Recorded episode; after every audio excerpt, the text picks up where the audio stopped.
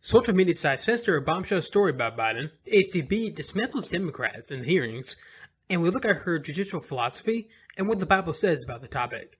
My name is Shawn Clinton, and this is the God of Freedom Show.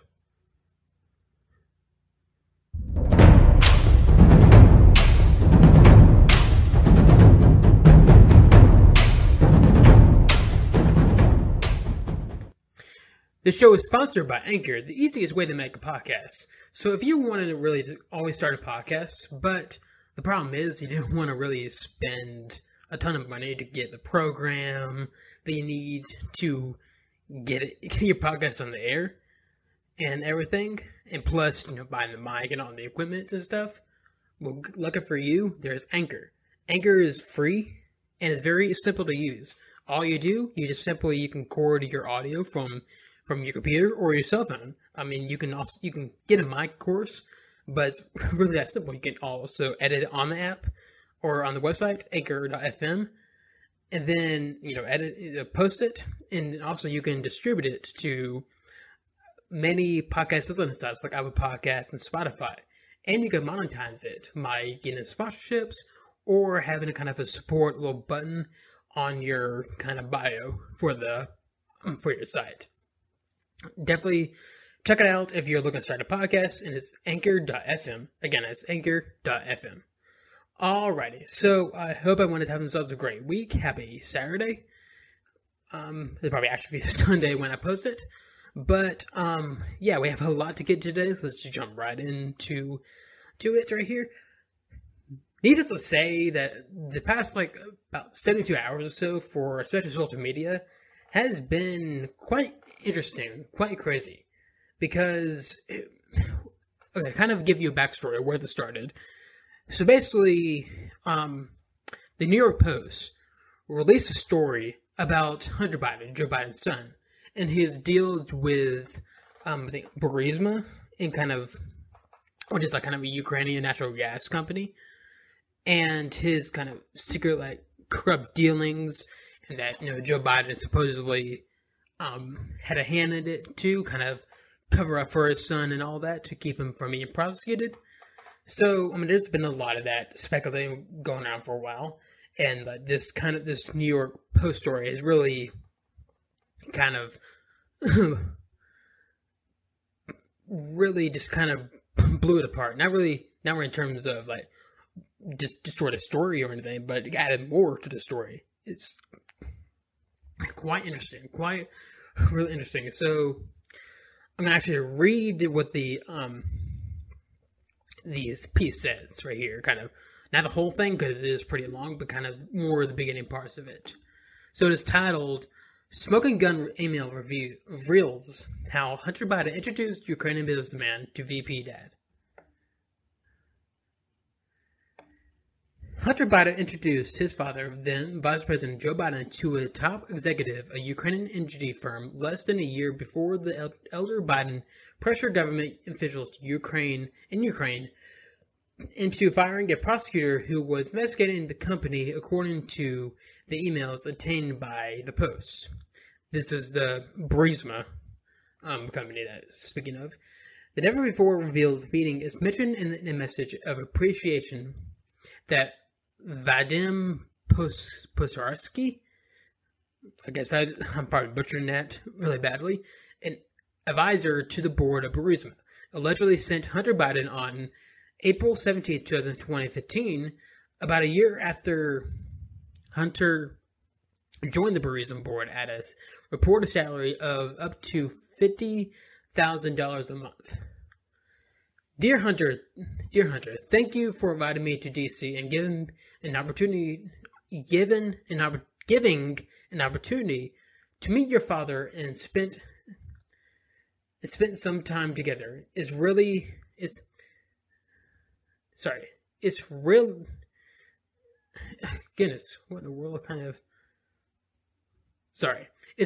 an honor and a pleasure. The email reads.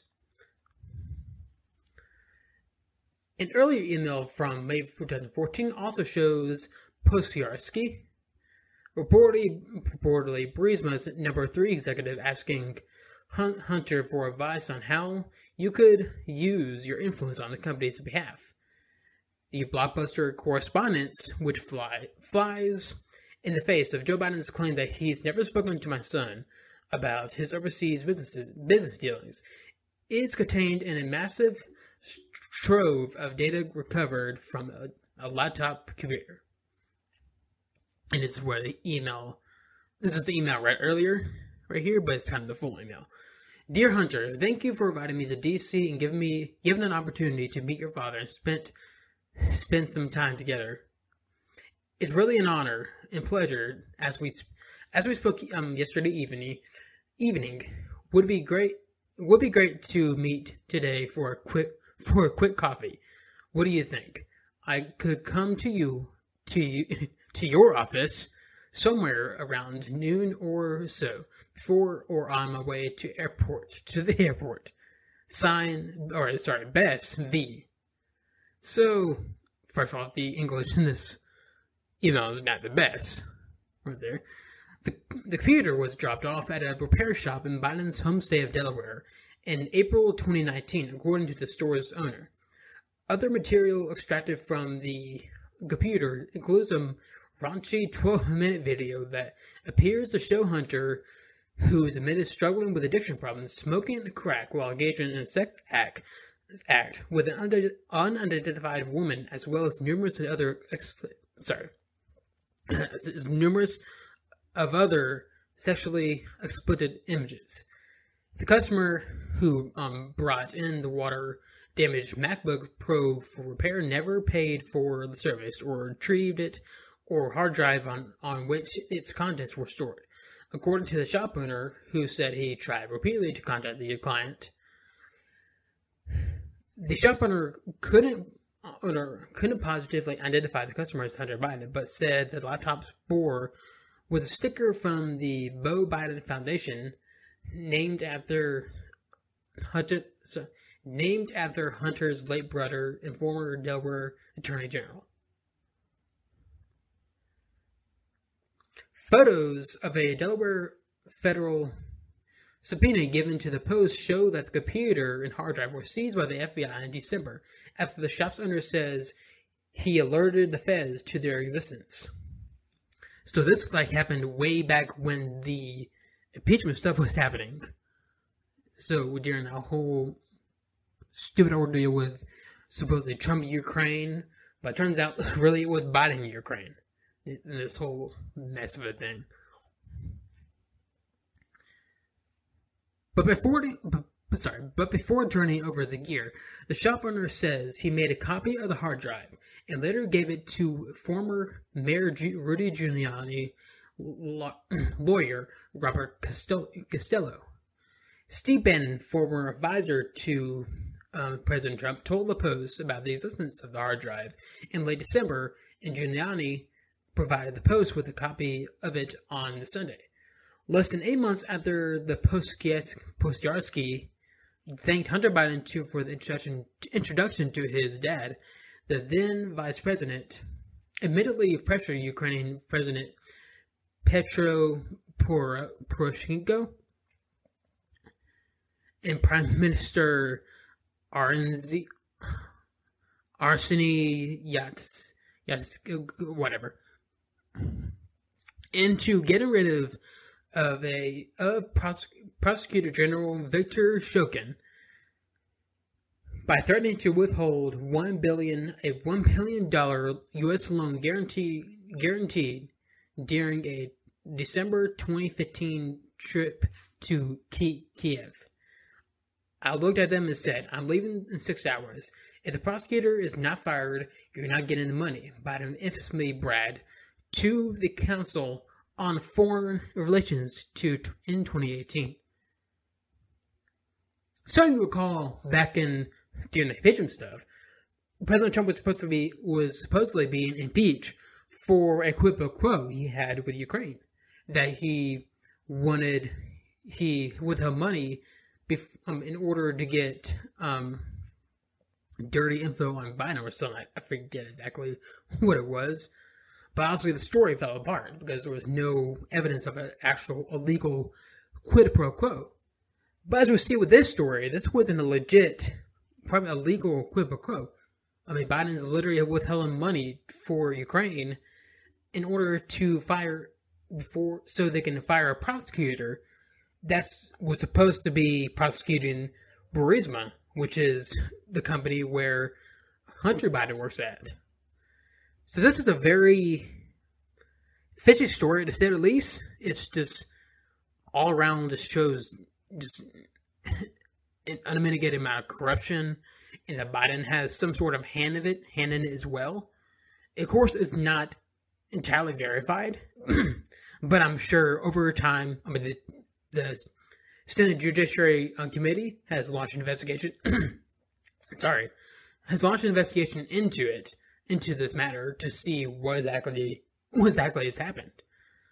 So, yeah, it'll be very interesting to see what comes out of it. Again, it's not been verified, but it's definitely very credible to say the least. And there has been some pieces of corroborating evidence that can't come out in the late. But besides all this, this is not really the main story right now. The main story is what Twitter and Facebook has done in response to this story. It's been absolutely insane. So we've all know that Twitter, especially Twitter and Facebook, have been pretty biased against conservatives, like kicking conservatives offline for stupid things, for very stupid things, and censoring content that they wouldn't otherwise censor for the other side. I think it's very obvious that this has been happening for a while.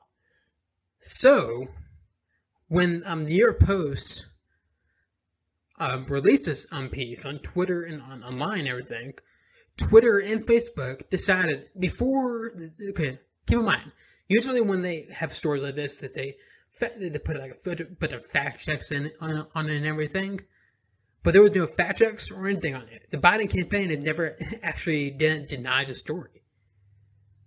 They didn't actually deny the story, but Twitter and Facebook decided to censor the story anyways.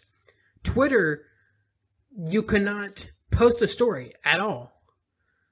So when people were actually starting to post a story, there was a link, telling you that this link could be unsafe. Keep in mind, this is a link into the New York Post, which is their mainstream news outlet. But here's what this warning says. Warning, this link may be unsafe. The link you are trying to access has been identified by Twitter or our partners as being potentially spammy or unsafe in accordance with Twitter's URL policy. This link could fall into any of the below categories.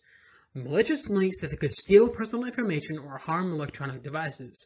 Spanning links that mislead people and disrupt their experience.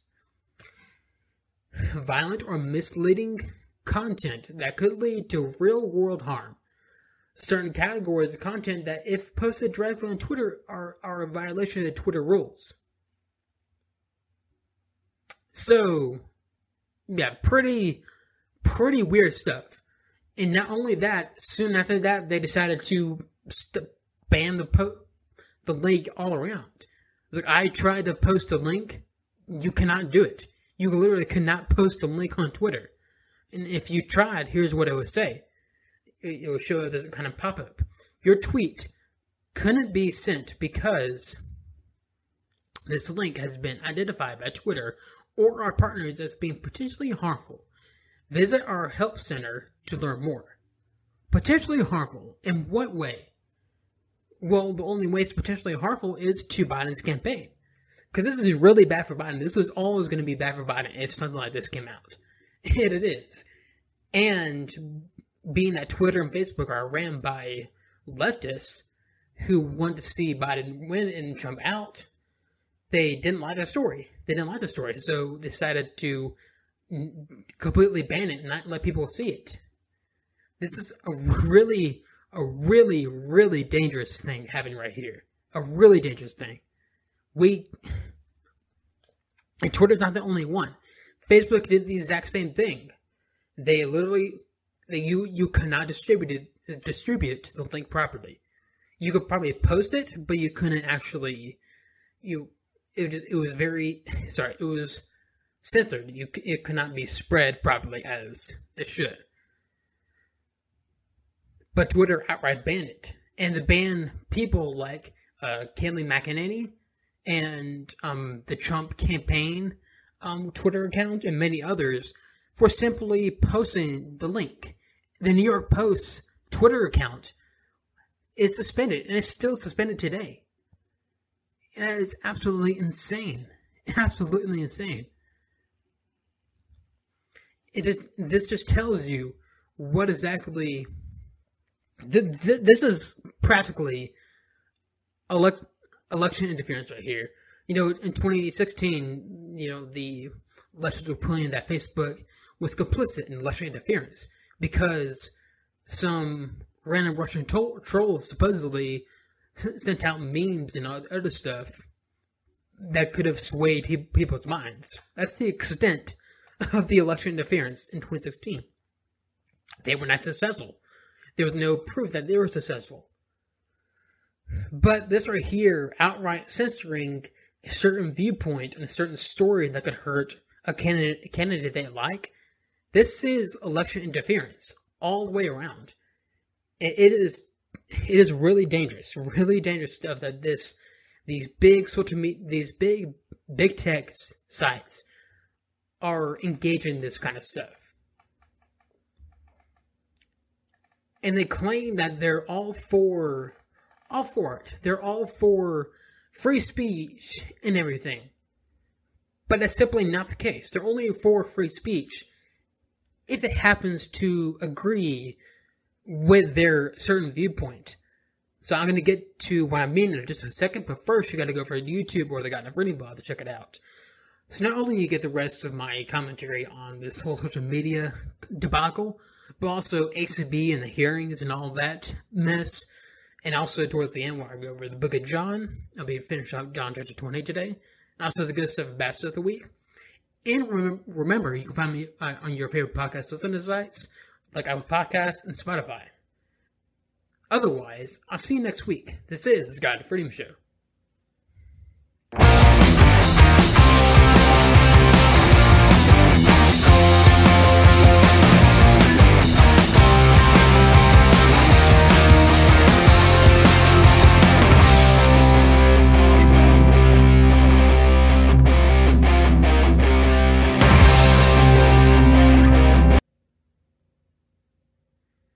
Alrighty, so let's continue on right here.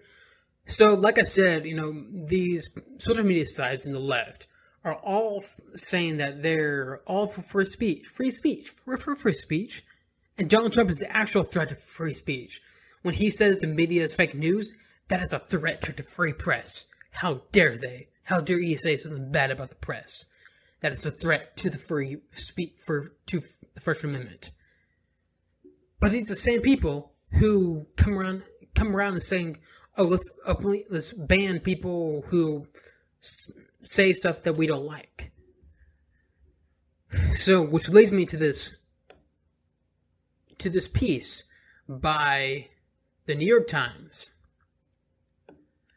Magazine, and it's titled "The First Amendment in the Age of Disinformation." Here's what it says. This summer, a bipartisan group of about 100 academics and journalists, pollsters, and former government officials, former campaign staff members, convened for an initiative called the Transition Integrity Project. By video conference, they met to game out a hypothetical threats to the November election and a peaceful transfer of power if the Democratic candidate, former President Joe Biden, were to win. Divided into Team Trump and to Team Biden, the group ran various scenarios about counting ballots and the litigation and protests and the violence that could follow a contested election result. The idea was to test the machinery of American democracy. Describing the results in a September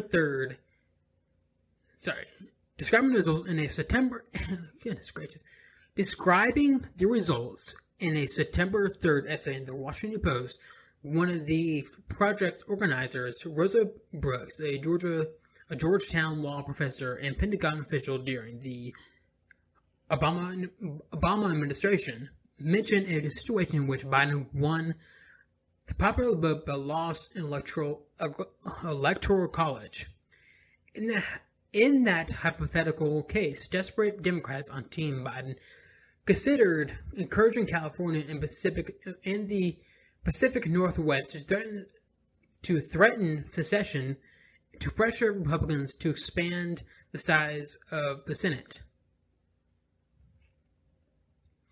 The next day, Michael Anton, a former national security advisor to President Trump, published an article about the Transition Integrity Project called The Coming Coup.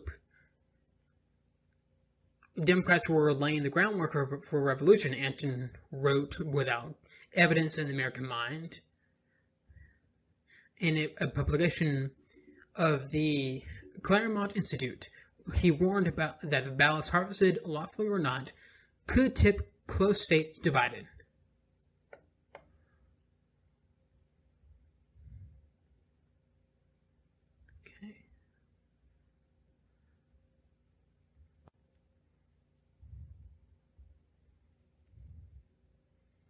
By mid-September, Anton's article was one of the most shared links in extremist online communities, according to a newsletter published by the Institute of Strategic Dialogue, a think tank based in London.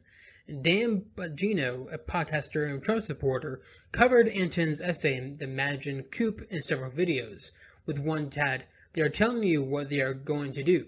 Just two of the videos pulled and at least 6 million views.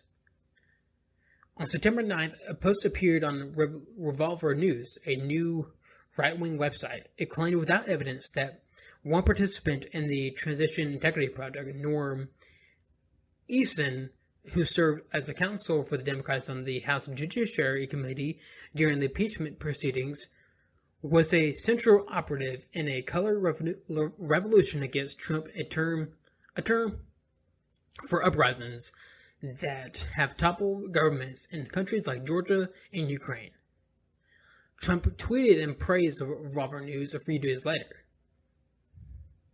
On September 15th, Fox News host Tucker Carlson had on the show Darren Beatty, a former Trump speechwriter who was fired after reports surfaced that he attended a gathering of white nationalists in 2016 and who had warned about Eason in a color revolution. 2 days later, Trump tweeted that the November election result may never be accurately determined, which is what some want, generating tens of thousands of interactions on Twitter and a round of news coverage about one of the fears that the Transition Integrity Project sought to address, that Trump could refuse to accept the results of the election. These come from the same people, by the way, who have refused to accept the results of the 2016 election. All told, in September, the coup fabrication was shared more than 100,000 times from public Facebook pages, generating many, many millions of interactions and video views, according to the data sourced by CrowdTangle, alongside Bongino and Fox News. There were small drivers of traffic like Long Island for Trump and the Silent Majority Group and a county Republican organization in Oregon, as well as private groups with thousands of members that CrowdTangle doesn't capture. By the end of the month, the fraction of Republicans who were not confident that the election will be conducted in a fair, equal way hit 65%, higher than it was for independents or Democrats, in an NBC News SurveyMonkey tracking poll. This month, Trump retweeted a response to Republican member of Congress Mark Green, who suggested that Speaker Pelosi, Nancy Pelosi, could stage a coup. The United States is in the middle of a catastrophic public health crisis caused by the spread of the coronavirus. But it is also in the midst of an information crisis caused by the spread of viral disinformation defined about as falsehoods aimed at achieving a political goal. Misinformation refers to more generally to falsehoods. 7 months into the pandemic in America, with Trump leading the way, coronavirus skeptics continue to mock masks and incorrectly equate the virus with a flu. I'm not going to get into that right now. Throughout the campaign season, Trump and other Republicans have promoted false narrative about widespread voter fraud, which General William Barr, as the country's top law enforcement official further in September interview on CNN that when he said someone in Texas has indicated was indicted for filing out 1,700 ballots for other people, which never happened. As fires tore through California and the Pacific Northwest last month, the president cast doubt on the science behind global warming, and people in Oregon defied evacuation orders because of false rumors that Antifa and Lou's term for left-wing activists was setting the blazes and looting empty homes. Okay, first off, he wasn't actually denying the science behind global warming or anything. What he was actually saying, what was actually true, is the real reason for these wildfires in California is because of forest mismanagement. It's nothing to do with global warming. The conspiracy theories and the lies and distortions, the overwhelming amount of information, the anger encoded in it, these all serve to create chaos and confusion that make people, even nonpartisans, exhausted, skeptical, and cynical about politics. The spewing of falsehoods isn't meant to win any battle of ideas. Its goal is to prevent the actual battle from being fought by causing us to simply give up. And the problem isn't just the internet or a working paper from the Berkman Klein Center for Internet and Society at Harvard released earlier this month found that effective disinformation campaigns are often an elite-driven, mass media-led process in which social media played only secondary and supportive role. Trump's election put him in the position to operate directly through Fox News and other conservative outlets like Rush Limbaugh's talk radio show, which has become the function in effect as a party press, the Harvard researchers found. The false story about Democrats plotting to coup spread through a typical feedback loop. Links from Fox News hosts to other right-wing figures aligned with Trump, like Bongino, often dominate the top links in Facebook's newsfeed for likes, comments, shares in the United States. Through Fox News though Fox News is smaller than Facebook or the social media platform, has helped Fox attain the highest weekly reach offline and online combined of any single news source in the United States, according to a 2020 report by the Reuters Institute.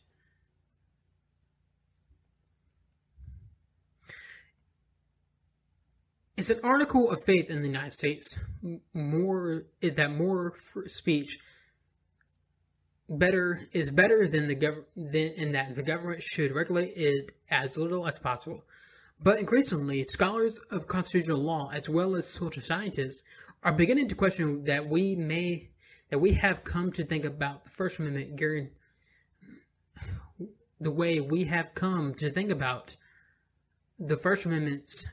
of free speech. They think our formulations are simplistic and especially inadequate for our era. Censorship of external critics by the government remains a serious threat under authoritarian regimes. But in the United States and other democracies, there is a different kind of threat, which may be doing more damage to the discourse about politics and news and science. It encompasses the mass distortion of truth, overwhelming the voice of speech from the extremists to smear and distract. This concern spans the ideological spectrum. Along with the disinformation campaigns, there is a separate problem with troll armies, a flood of commenters, often propelled by bots, that aim to discredit or destroy the reputation of a disfavored speakers and to encourage them from speaking again. Jack Goldsmith, a conservative law professor at Harvard, writes in an essay in the Purlius Puppet Square, a book edited by David E. Posen, that was published this year. This tactic too may be directed by those in power. Either way, it's often grimly effective at muting critical voices, and yet, as Tim Wu, a progressive law professor at Columbia, points out in the same book, the use of speech as a tool to suppress speech is, by its nature, something very challenging for the First Amendment to deal with.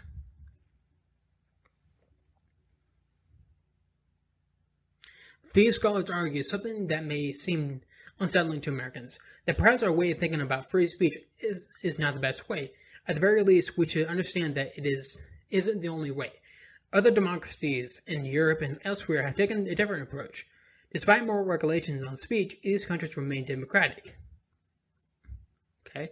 And in fact, they have created better conditions for the citizenry to sort what's true from what's not, and to make informed decisions about what they want their societies to be. Here in the United States, meanwhile, we're drowning in lies.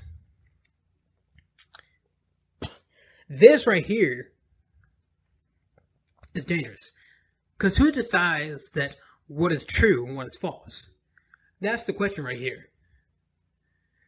And the whole idea of really, they're kind of really painting the picture that it's all the right wing doing the misinformation, that the left is clean as a different snow, and that they're the truth tellers, and that if they change the way free speech works, that they can limit the falsehoods or the right wing view, instead of for the truth, which is a left-wing view, according to them. This is very dangerous stuff. And for people who are supposedly pro-First Amendment, this is very anti-First Amendment. And the idea that, other countries do regulate speech, but they're still a democracy. They identify as a democracy, but people being arrested in England for saying a man is a man and a woman is a woman, that's not democracy. That's dictatorship. That's tyranny. That is wrong on so many levels. This is really frightening stuff right here. Really frightening stuff. Seriously, it is absolutely insane. Just to see, and you can see this echoed in social media, just by the way they are treating the story. Again, this story has not been reported false by so-called fact checkers or anything. They just outright banned it. Again, they're outright banned it, which is very dangerous stuff. And the left and the media completely cheered it. And here's a Biden press secretary saying that Twitter's response to the actual article makes it clear that these purported allegations are false. So them banning the article clearly just shows that they're false. Okay, here's the video of that right here. I would also want to ask you, Twitter has been under a little bit of fire for blocking tweets connected to this recent New York Post article about Hunter Biden's connections in Ukraine and Joe Biden's alleged involvement when he was vice president. What is your campaign response to this article, and do you think that Twitter is doing the right thing here? Well, look, I think Twitter's response to the actual article itself makes clear that these, purported allegations are false and they're not true. And glad to see social media companies like Twitter taking responsibility to limit misinformation. So he's glad to see Twitter took a responsibility to limit misinformation. But who decides what's misinformation? I mean, something could be completely true. And the left decided, oh, I don't like it, and let's ban it. And this policy is nowhere near, like, equally acted on. Nowhere near equally acted on. So you have, like, stories about, in the Atlantic, about Trump saying that soldiers at Arlington Cemetery are losers and not heroes or anything. But that story was debunked. Completely debunked. And the Atlantic article is still up. And Democrats are still running with that. Still running with it. It is completely insane. And, for a while I've been, I've been anti-government interference into social media sites. But I am. I don't trust the government to actually fix the problem.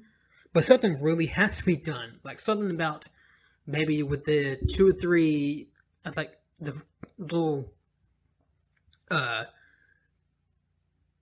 whatever the law or that makes like social media sites able to perform like they do. So that needs to be revised somehow. Because like this right here cannot go on. It cannot go on. And eventually it will bleed into the government, into U.S. government, if the right person gets in power. If not necessarily Biden, but if like Kamala Harris becomes president, that can be really dangerous, especially if she wants social media sites to be under her wing. Alrighty. So now let's move on to the other kind of news of the week. So the other news of the week is involves Amy Coney Barrett, who was did the hearings, the confirmation hearings this week, and they were pretty interesting for the most part. Democrats were really fools all throughout, but I have to admit they were pretty careful on how they acted because of their debacle with Kavanaugh a couple years ago. So they didn't go full crazy, but there was some craziness that happened. So the first one I want to start with is this tweet. This by someone named, his Twitter handle, Tabitha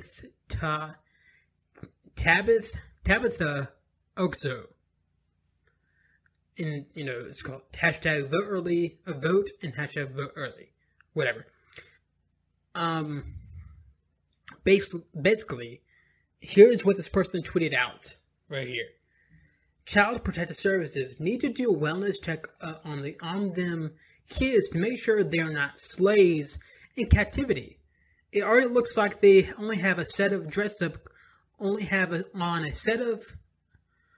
clothes while others have different outfits. So, in a couple of pictures right here, you'll see, they have 2 adopted children.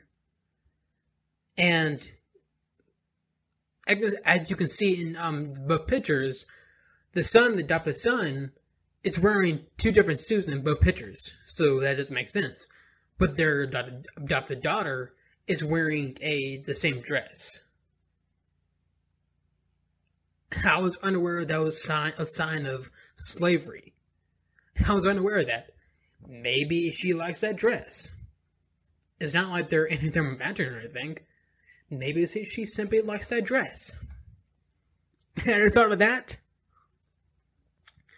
But really, the hearings were a real mess, for Democrats at least.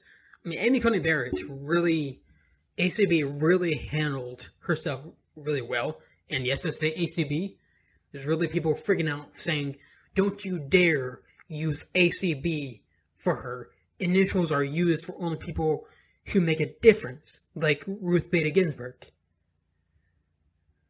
Okay, that doesn't make sense, but whatever. ACB, initials are used for people for names that are very long. So Amy Coney Barrett is very long to write on paper or anything, to constantly write on paper if you're writing something. So ACB makes it easier. Anyways, let's move on to the hearings. So the hearings happened for about Monday through Thursday. And again, the Democrats didn't go full crazy, but there were some crazy moments. So here is a, this is, I think, the opening day for the confirmation hearings for Amy Coney Barrett. This is Amy Klobuchar, and this is her rant about Trump at ACB's hearing, because for whatever reason, Trump is a big part of it. Was a big topic of it.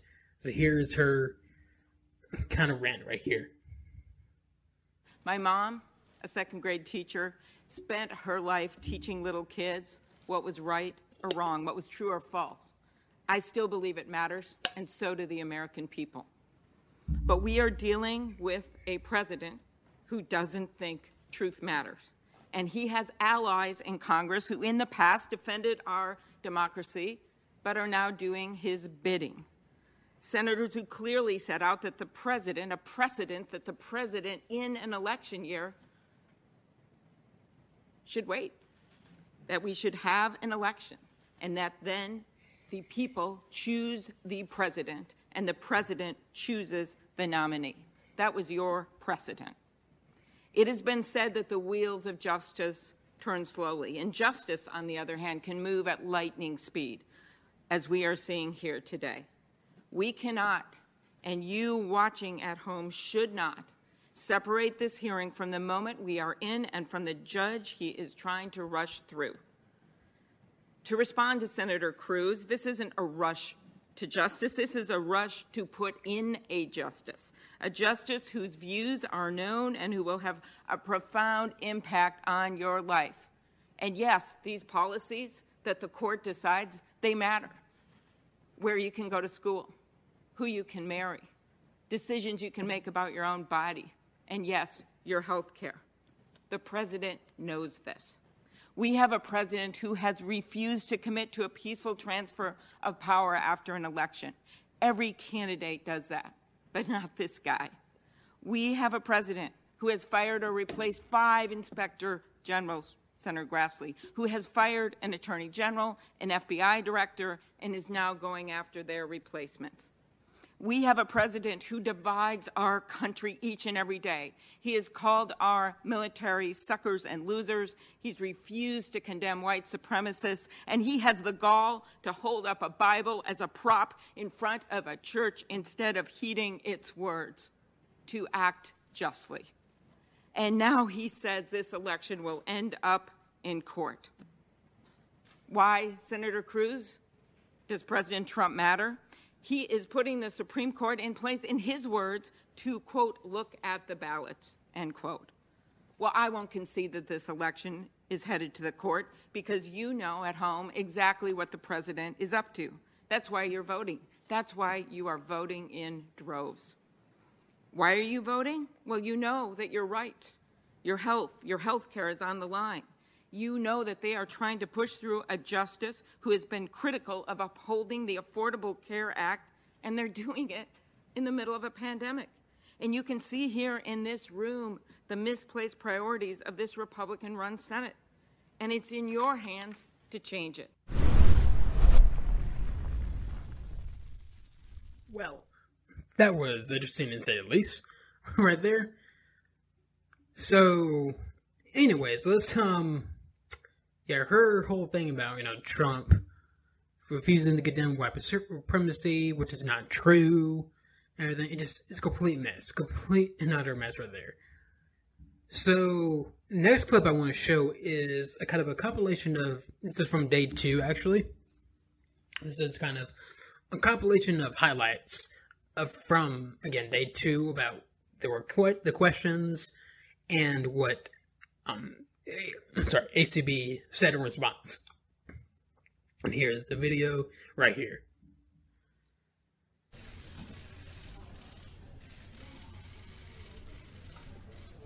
You said you're an originalist, is that true? What does that mean in English? So in English, that means that I interpret the Constitution as a law, that I interpret its text as text, and I understand it to have the meaning that it had at the time people ratified it. So that meaning doesn't change over time, and it's not up to me to update it or infuse my own policy views into it. Justice Scalia, he was an originalist, right? Yes, he was. People say that you're a female Scalia. What would you say? I would say that Justice Scalia was obviously a mentor. And as I said, when I accepted the president's nomination, that his philosophy is mine too. But I want to be careful to say that if I'm confirmed, you would not be getting Justice Scalia, you would be getting Justice Barrett. In Planned Parenthood of Southeastern Pennsylvania versus Casey, Justice Scalia, as was said earlier, joined the dissent, which took the position, and I quote, "We believe that Roe was wrongly decided and that it can and should be overruled, consistent with our traditional approach to stare decisis in constitutional cases." Do you agree with Justice Scalia's view that Roe was wrongly decided? So, Senator, I do want to be forthright and answer every question so far as I can. I think on that question, I'm going to invoke Justice Kagan's description, which I think is perfectly put. When she was in her confirmation hearing, she said that she was not going to grade precedent or give it a thumbs up or a thumbs down.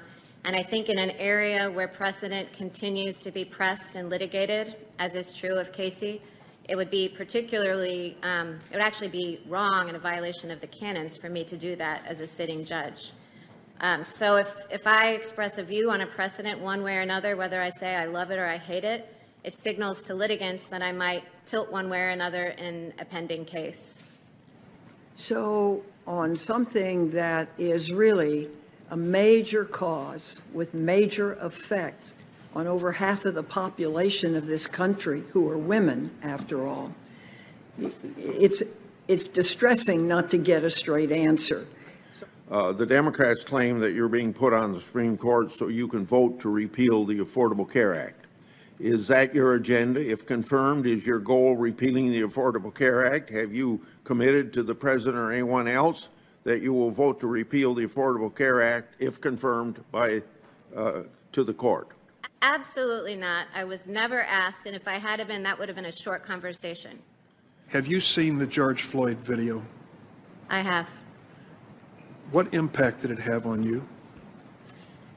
Senator, as you might imagine, given that I have two black children, that was very, very personal for my family. And my 17-year-old daughter, Vivian, who's adopted from Haiti, all of this was erupting. It was very difficult for her. We wept together in my room. And then it was also difficult for my daughter, Juliet, who's 10. I had to try to explain some of this to them. I mean, my children to this point in their lives have had the benefit of growing up in a cocoon where they have not yet experienced hatred or violence. And for Vivian, to understand that there would be a risk to her brother or the son she might have one day of that kind of brutality has been an ongoing conversation. It's a difficult one for us, like it is for Americans all over the country.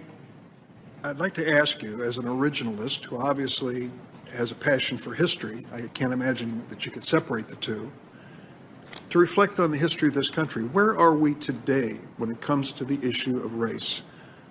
So I think it is an entirely uncontroversial and obvious statement, given, as we just talked about, the George Floyd video, that racism persists in our country. As to putting my finger on the nature of the problem, whether, as you say, it's just outright or systemic racism, or how to tackle the issue of making it better, those things, are policy questions. They're hotly contested policy questions that have been in the news and discussed all summer. So while, as I did share my personal experience, I'm very happy to discuss the reaction our family had to the George Floyd video. Giving broader statements or making, broader diagnoses about the problem of racism is kind of beyond what I'm capable of doing as a judge.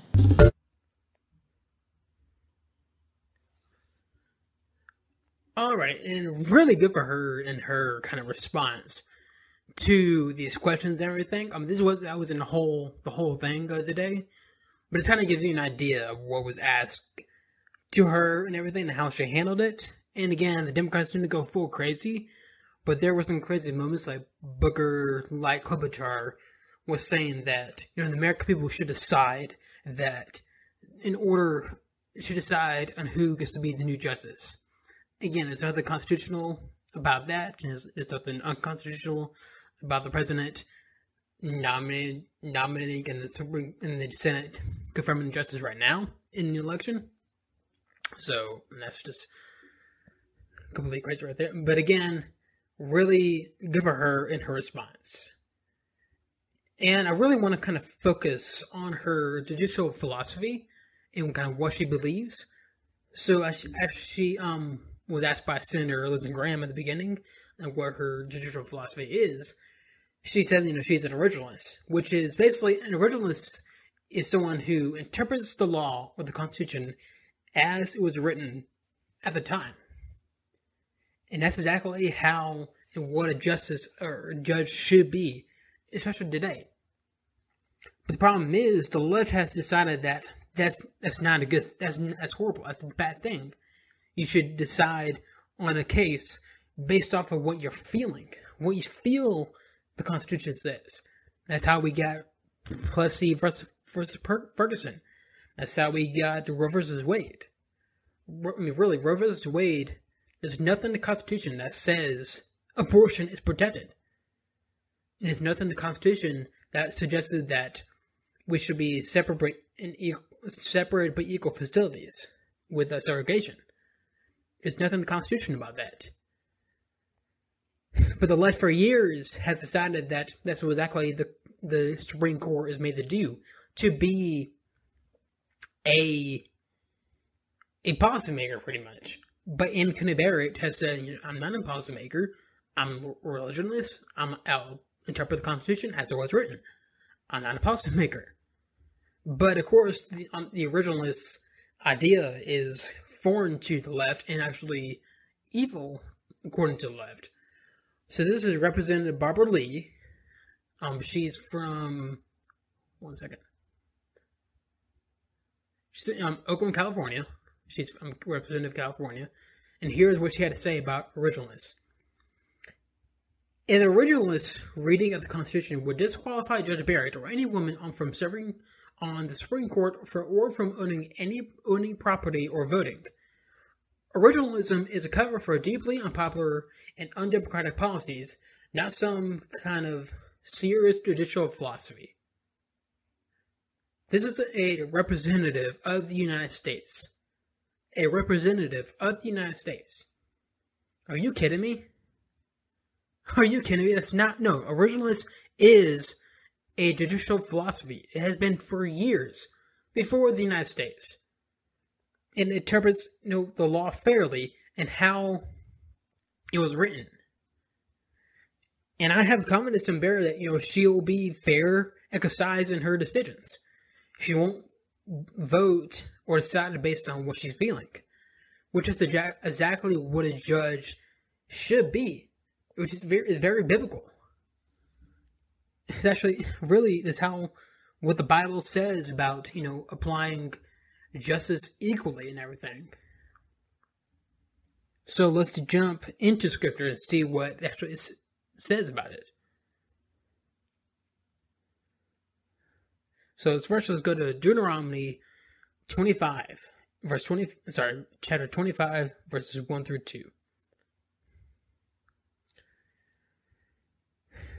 Suppose two people take a dispute to court, and the judges declare that one is right and the other is wrong. If the person in the wrong is sentenced to be flogged, the judge must command him to lie down and be beaten in his presence with the number of lashes appropriated to the crime, but never give more than 40 lashes, for 40 lashes would publicly humiliate your neighbor.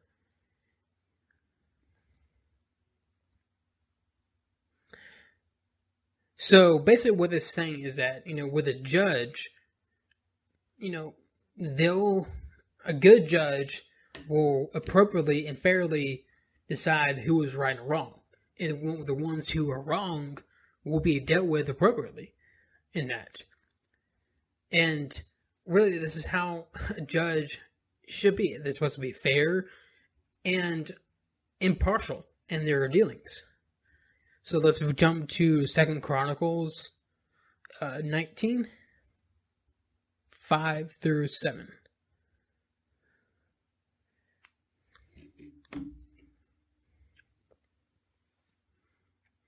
He appointed judges throughout the nation in all the fortified towns, and he said to them, "Always think carefully before pronouncing judgment. Remember that you do not judge these people, but to please the Lord. He will be with you when you render the verdict in each case. Fear the Lord and judge with integrity. For the Lord our God does not tolerate perverted justice, partiality, or taken of bribes." So that again just highlights, again with a judge, and this applies to all judges, not just Supreme Court. With a judge implying when initiating justice, they're supposed to be their goal is to not please people, to not be partial, to please God, and all that. So, again, now let's jump to Leviticus 19:15.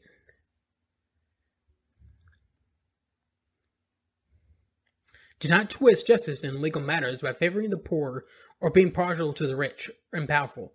Always judge people fairly." And this kind of really applies to, the Supreme Court justices as well. They're not to design the cases in favor of others over other people. It's not exactly what the left believes that the Supreme Court is supposed to be. It's supposed to be a branch of government that does their bidding, that does what they feel is right. Barrett said that the Supreme Court is not made to right everybody's wrongs. Everybody freaked out about that. And she's right. The Supreme Court is not there to right everybody's wrongs. That is not the purpose of the Supreme Court. And finally, let's jump to Romans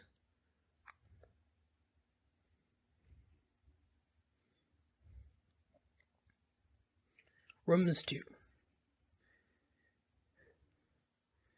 So with justices and judges and everything, even though they can try to apply fairly, and concise and impartial, there will be times where they mess up, of course, because they're humans. We're human beings, flawed, sinful human beings who mess up. A lot. But, thankfully, there's one judge who is perfectly righteous all the time, who will judge correctly in each case, who correctly give justice to those and who deserve it and everything. This is God. He is the perfectly righteous judge. In Romans 2:11, it says, "For God does not show favoritism; He does not show partiality in His judgment. He is the true judge." And that's why, really, when it comes down to it, we deserve His punishment. We deserve His judgment, and He's perfectly just to really wipe us out like that. That's perfectly just for Him, but thankfully, He didn't, because He's a merciful God. And He sent Jesus to earth in order, and those who believe Him, in order to die on the cross and be resurrected. And those who believe in Him will no longer be seen as, will no longer be, be seen as righteous in front of God. And we always need to be thankful for that. Christians really need to be thankful for that every single day, that we have a when we see these judges and justices that do the wrong things and decide on a case is wrong and do it partially in favor of someone, we got to remember that, you know, they're human beings like us. They're not perfect. They're influenced by the world, that like we can be too. But God is the perfect judge, and that He will enact the perfect justice when the time comes. Alrighty, so now let's move on to the book of John. Now, the Gospel of John. So we are in verse 19. We're going to be finishing up chapter 20 today. And remember, you can follow me along if you want, and I'll be in the New Living Translation.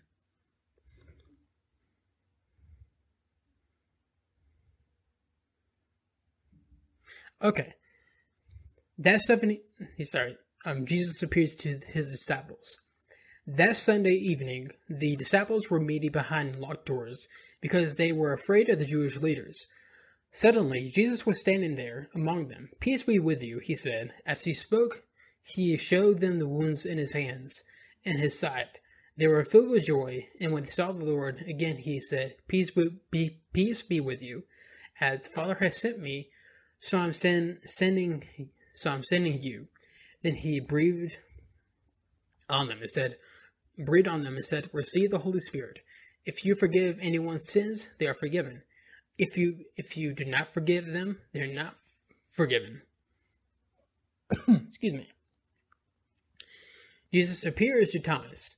One of the 12 disciples, Thomas, nicknamed the twin, was not with the others when Jesus came. So they told him, "We have seen the Lord," but he replied, "I won't believe it unless I see the nail wounds in his hands, and put my fingers into them, and place my hand into the wound on it in his side."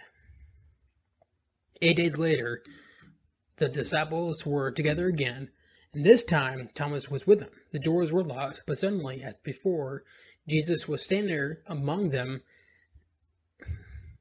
"Peace be with you," he said. Then he said to Thomas, "Put your finger here. Look at my hands. Put your finger into the wound in my side.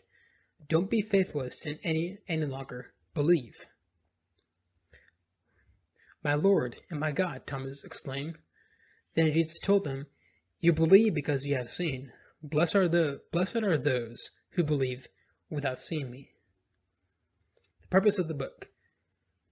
The disciples saw Jesus do many miraculous signs in addition to the ones recorded in this book, but these are written so that you may continue to believe that Jesus is the Messiah, the Son of God, and that by believing in Him, you will have life by the power of His name.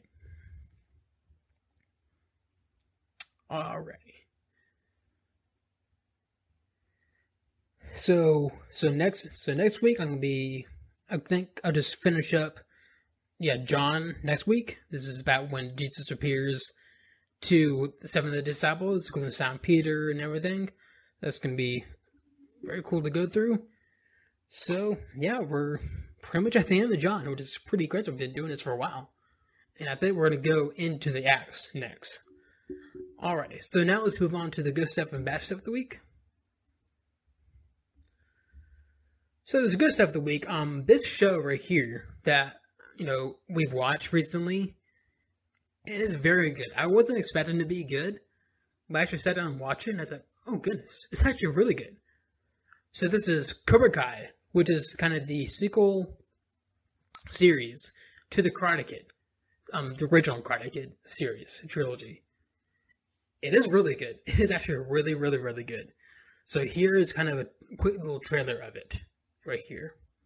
Here's the video right here.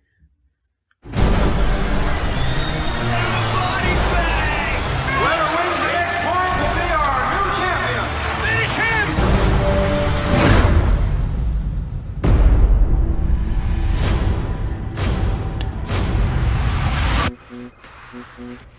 champion! Finish him! Who is it? Bonsai! Daniel LaRusso here for LaRusso Auto. We are chopping prices on all of our inventory. Johnny? I knew it was you. This is Johnny Lawrence. He and I go way back. Oh, this is a guy whose ass she kicked. Well, if you want to get technical, I kicked his face. Here we go, come in. Oh, I didn't know you guys were trying to buy beer. Hey! Watch your car, man. Get the hell out of here, loser.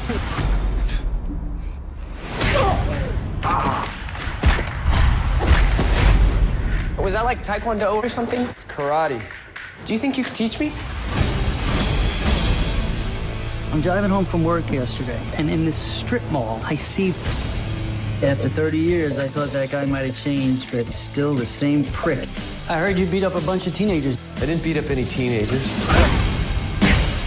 I kicked the crap out of a bunch of assholes who deserved it. Thinks he could bring Cobra Kai back to the valley? Yeah. Not on my watch. You want those kids at school to keep dumping things on your head? You want all the girls to think you're a wangless dork? You're gonna be my karate teacher? No. I'm gonna be your sensei.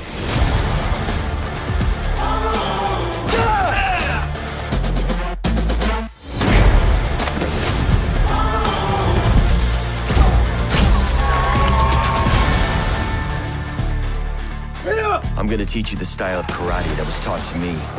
A method of fighting your pansy ass generation desperately needs. Okay, let's see what you got. She's a girl. And? I'm sorry. Are you okay? What the? Girl's a natural cobra. Johnny, you and I, we aren't done.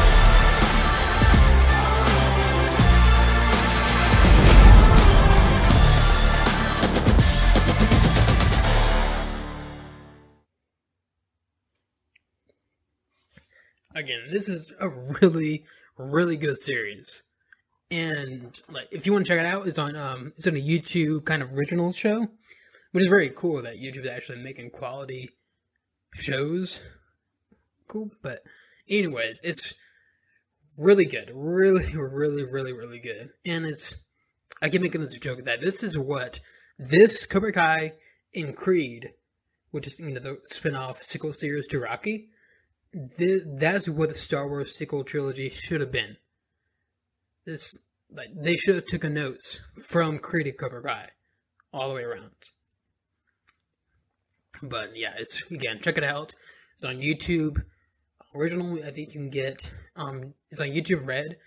So really, you can get like YouTube Premium, probably to actually watch it fully, or you can probably maybe buy it on it or whatever.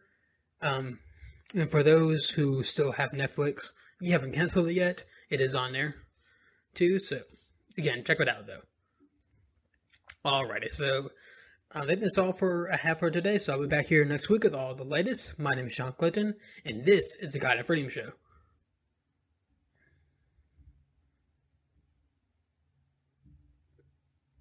If you enjoyed this episode of the God of Freedom Show, don't forget to like, share, and subscribe. Remember, you can find this show on Apple Podcasts, Spotify, or wherever you listen to podcasts. This episode is brought to you by Anchor. Thank you for listening or watching.